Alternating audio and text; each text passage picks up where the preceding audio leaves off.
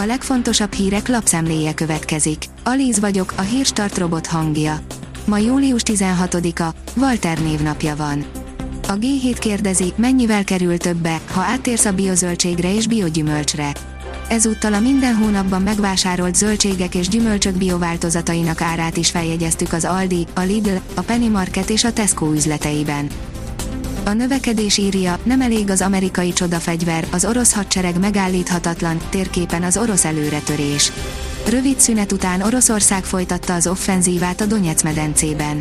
Hiába a nyugati fegyverszállítmányok, az oroszoknál van a tüzérségi fölény. Négy irányból támadnak. Eddig mindenhol jól halad a hadművelet. Egyre több kis település kerül ukrán kézre, és már Seversz belvárosában zajlanak a harcok. Malomerdőt a nösvény, a felfedezés öröme. Az utóbbi években robbanásszerűen nőtt a turisták száma a hazai erdőkben.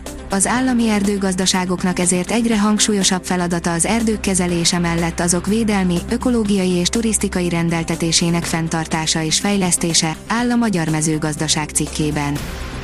Béremelésről döntött a kormány, idén 52 milliárdból emelnek a rendőröknek és a katonáknak, írja a napi.hu.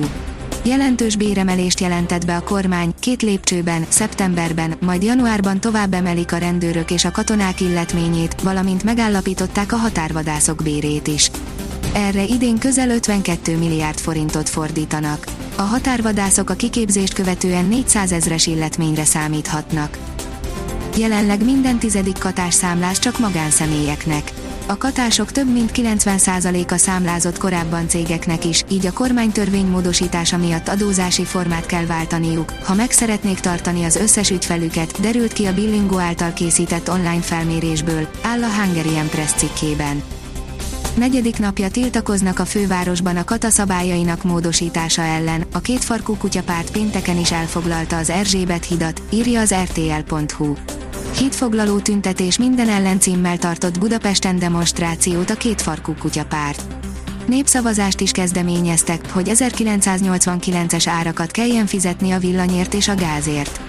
Hollik István a fidesz KDNP kommunikációs igazgatója szerint tüntetéseket szervezni háborús időben nem felelős magatartás. Mi történt Elvis és Jackson birtokaival, Graceland és Neverland egykor és ma? Az Elvis életéről szóló filmben nagy szerepet kap az otthona, Graceland. De vajon hogy néz ki ma? És mi történt Michael Jackson birtokával? Utána jártunk a két legismertebb, legbotrányosabb sztár otthonnak, áll a startlap utazás cikkében. A Forbes szerint nem elég a vízhiány, az elérhető víz minősége is veszélyben van. Nem csak a vízhiány miatt kell aggódnunk, meglévő vízeink minősége szintén veszélynek van kitéve olyannyira, hogy 2019-ben több mint félmillió gyerek halt meg víztisztasággal összefüggő megbetegedések miatt. Elárasztják a világot a kínai cégek, írja a vg.hu. Kínában egyre kevesebb a lehetőség a növekedésre, ezért rohamos külföldi terjeszkedésbe kezdtek a kínai cégek.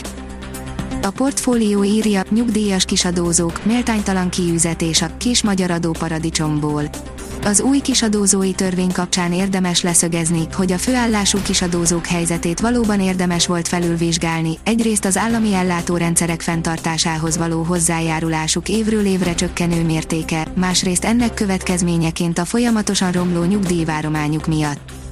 A Hír TV írja, Kadirov, Zelenszky alig különbözik Hitlertől.